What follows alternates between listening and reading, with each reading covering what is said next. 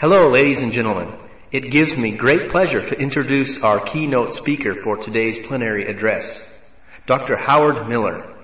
Doctor Miller, professor of sociology at Washington University, has written numerous articles and books on the issues facing older Americans in our graying society for the past fifteen years. Doctor Miller?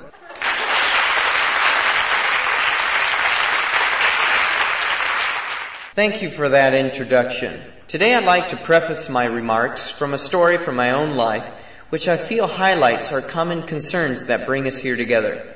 Several years ago, when my grandparents were well into their eighties, they were faced with the reality of no longer being able to adequately care for themselves.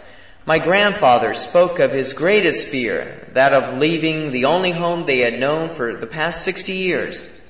Fighting back the tears, he spoke proudly of the fact that he had built their home from the ground up and that he had pounded every nail and laid every brick in the process. The prospect of having to sell their home and give up their independence and move into a retirement home was an extremely traumatic experience for them. It was, in my grandfather's own words, like having a limb severed off. He was quite emphatic, exclaiming that he felt he wasn't important anymore. For them and some older Americans, their so-called golden years are at times not so pleasant, for this period can mean the decline of not only one's health, but the loss of identity and self-worth. In many societies, this self-identity is closely related with our social status, occupation, material possessions, or independence.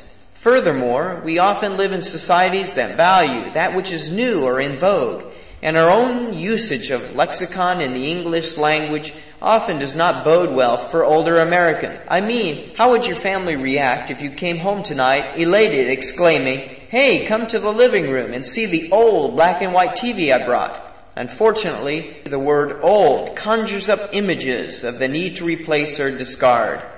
Now, many of the lectures given at this conference have focused on the issues of pension reform, medical care, and the development of public facilities for senior citizens. And while these are vital issues that must be addressed, I'd like to focus my comments on an underlying issue that will affect the overall success of the other programs mentioned. This has to do with realigning our perspectives on what it means to be part of this group and finding meaningful roles the elderly can play and should play in our societies. First of all, I'd like to talk about